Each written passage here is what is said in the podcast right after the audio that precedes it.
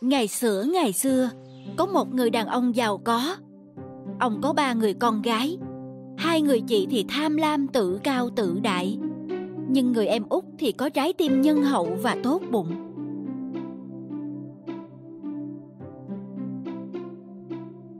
Một ngày kia, người cha nhận được tin những chiếc tàu của ông bị đắm vì cơn bão. Người cha bất hạnh mất tất cả mọi thứ, chỉ còn lại ngôi nhà nhỏ trong làng. Tất nhiên là hai người chị tham lam không hài lòng với hoàn cảnh này.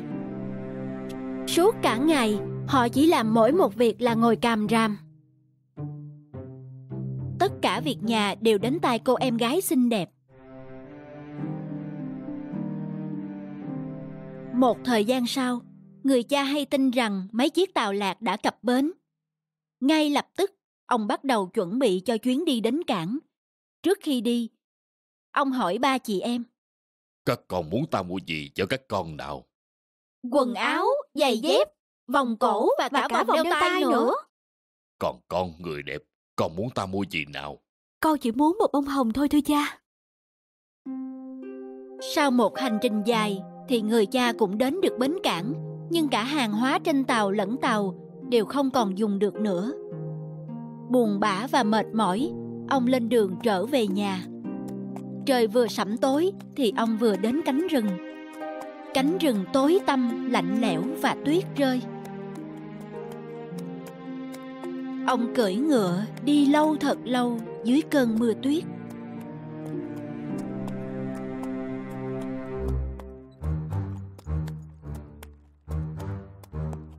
Và cuối cùng, ông thấy một lâu đài còn sáng đèn.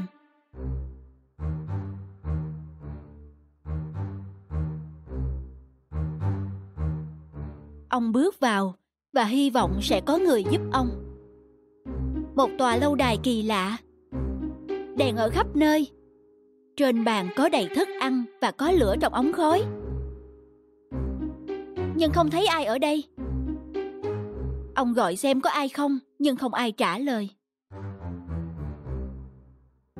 Cuối cùng, không thể chờ đợi lâu hơn nữa, ông ăn thức ăn trên bàn và nằm xuống giường ngủ.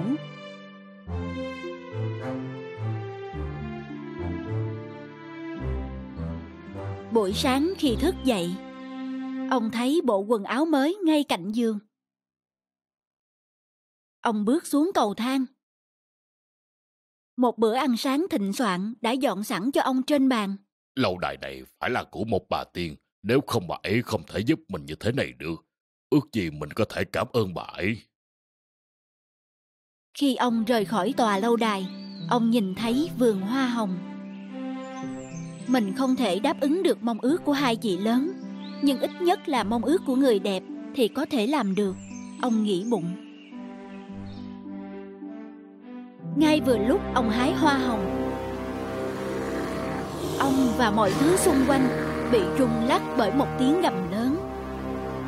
Một con quái vật trông như con sư tử xuất hiện từ phía mấy gốc cây. Người cha gần như ngất đi khi thấy con quái vật.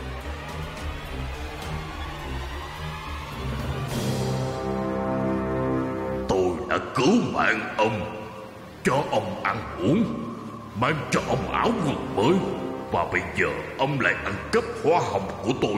Đây là cách ông cảm ơn tôi đấy à?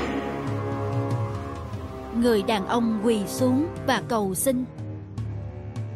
Ông nói rằng ông muốn hái một đóa hoa hồng cho con gái của ông. Những việc ông làm sẽ không thể không trừng phạt. Làm ơn tha cho tôi. Tôi sẽ tha cho ông với một điều kiện. Ông hãy nói với các con gái ông, nếu một trong ba cô gái đồng ý tới đây ở với tôi, tôi sẽ để ông sống. Người cha nhảy lên ngựa và buồn bã lên đường trở về nhà.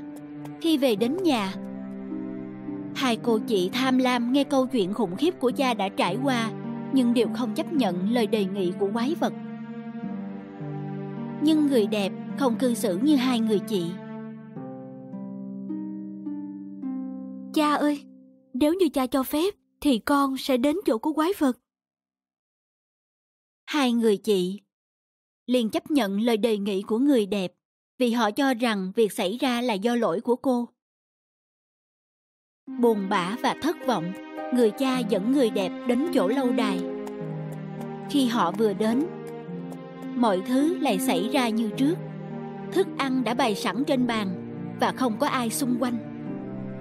Ngay khi họ ngồi xuống và bắt đầu ăn, quái vật bước xuống. Người đẹp bắt đầu run rẩy và sợ hãi, bởi vì quái vật trông rất đáng sợ như cha cô đã kể. Quái vật nhẹ nhàng hỏi cô: Cô đã tự nguyện đến đây phải không? À, phải. Vậy thì sáng mai cha cô sẽ rời khỏi đây và không bao giờ quay lại nữa. Buổi sáng khi cô thức dậy, người đẹp biết rằng cha cô đã đi, và bữa ăn sáng thịnh soạn đã dọn sẵn cho cô ở trên bàn. Cô đi lang thang trong vườn một lúc và cảm thấy rất buồn khi cô trông thấy những đóa hồng. Sau đó cô đi vòng quanh lâu đài, một trong những cánh cửa có đầy hoa hồng. Cô lấy làm lạ.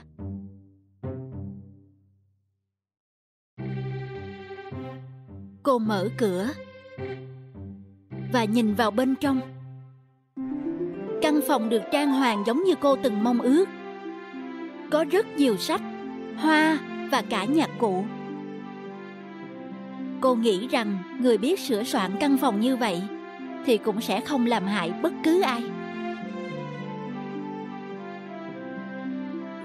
Sau đó cô lấy một cuốn sách. Trên cuốn sách có khắc chữ vàng: Chào hoàng hậu của tôi. Mong ước của cô chính là mệnh lệnh của tôi. Tôi ước là tôi có thể được trông thấy cha ngay bây giờ. Ngay khi người đẹp vừa nói xong, cha cô xuất hiện ở trước gương trong phòng. Người đẹp rất ngạc nhiên được trông thấy cha, nên cô vui vẻ trở lại. Vào đêm nọ, quái vật lại xuất hiện. Cô có thể để tôi trông chừng cô được không, người đẹp? Nơi này là của ông, sao ông lại hỏi tôi chứ? Không, bây giờ lâu đài này là của cô. Nếu cô muốn, tôi sẽ rời khỏi đây ngay. Người đẹp rất ngạc nhiên với câu trả lời này. Có điều tôi muốn hỏi cô, cô có nghĩ tôi thật sự đáng sợ không? Lúc đầu cô không biết nên nói gì. Sau đó cô quay đầu sang nhìn quái vật và gật đầu đồng ý. À, vậy sau này cô có muốn kết hôn với tôi không? Lúc này, người đẹp trả lời một cách khắc nghiệt: Không. Quái vật bỗng buồn bã và bỏ người đẹp lại một mình. Quái vật tới thăm người đẹp mỗi đêm, vào bữa ăn tối, và đối đãi cô rất tử tế. Ngày qua ngày, người đẹp cảm thấy quen dần với quái vật. Ước gì ông ta đừng trông đáng sợ như vậy. Vài tháng trôi qua, người đẹp không còn sợ quái vật nữa. Cô bắt đầu thích anh ta. Nhưng một ngày kia, cô nhìn qua chiếc gương thì thấy cha cô đang bị ốm. Cô chạy vội tới chỗ quái vật và xin anh cho cô về nhà, vì cô muốn chăm sóc người cha đang bị ốm. Tất nhiên là cô có thể đi, nhưng nếu mà cô không nhanh nhanh quay trở lại đây, chắc là tôi sẽ chết vì buồn mất. Tôi sẽ quay lại ngay tuần sau thôi, tôi hứa mà. Quái vật đưa cho người đẹp một chiếc nhẫn. Khi cô đặt chiếc nhẫn này lên bàn nhỏ cạnh giường và đi ngủ, thì cô sẽ thức dậy ở lâu đài. Buổi sáng hôm sau, cô thức dậy trên giường của cô trong nhà cha cô. Cô liền chạy đến với cha. Khi nhìn thấy cô thì cha cô rất vui, nên ông đã thấy khỏe hơn. Buổi chiều hôm đó, hai người chị của cô đã kết hôn cũng về thăm cha. Khi họ thấy người đẹp ở nhà, họ điên tiết lên vì ghen tị và giận dữ. Họ quyết định chơi xỏ cô. Hãy làm cho nó ở nhà thêm một tuần nữa đi, sau đó quái vật sẽ đến xé xác nó. Hai người chị đến bên người đẹp, khóc lóc và nói với cô rằng họ không muốn rời xa. người đẹp hứa sẽ ở lại thêm một tuần nữa. Không lâu sau đó, người đẹp nhận ra là cô nhớ quái vật. Một ngày kia, cô nằm mơ thấy quái vật bất động trên sân ở khu vườn trong lâu đài. Cô tỉnh dậy, ướt đẫm cả mồ hôi. Sao mình lại có thể tàn nhẫn và ích kỷ như vậy chứ? Cô lập tức tháo chiếc nhẫn ra khỏi ngón tay, đặt nó lên chiếc bàn nhỏ ngay cạnh giường cô, và sáng hôm đó cô thức giấc trong lâu đài quái vật. Cô chờ quái vật suốt một ngày dài, nhưng quái vật không xuất hiện. Cô đợi giờ này qua giờ khác, nhưng quái vật vẫn không đến. Bỗng nhiên, cô chạy ra vườn. Quái vật nằm dài bất động trên sân, như cô đã thấy trong giấc mơ. Người đẹp đến bên cạnh và ôm quái vật. Tim quái vật vẫn còn đập.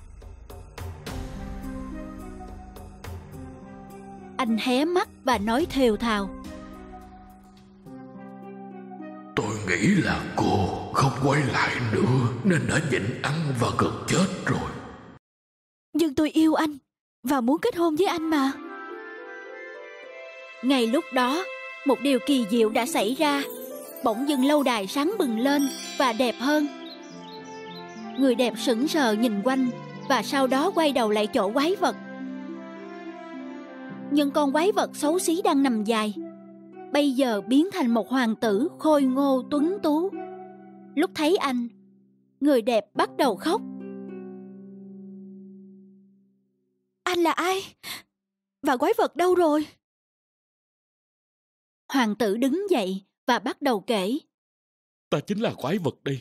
Có một bà phù thủy độc ác đã phù phép và biến ta thành quái vật xấu xí.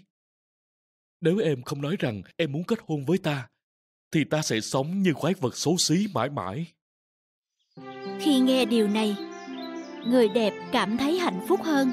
Với trái tim lương thiện, cô đã tìm thấy tình yêu đích thực. Người đẹp và hoàng tử kết hôn và sống với nhau hạnh phúc mãi về sau.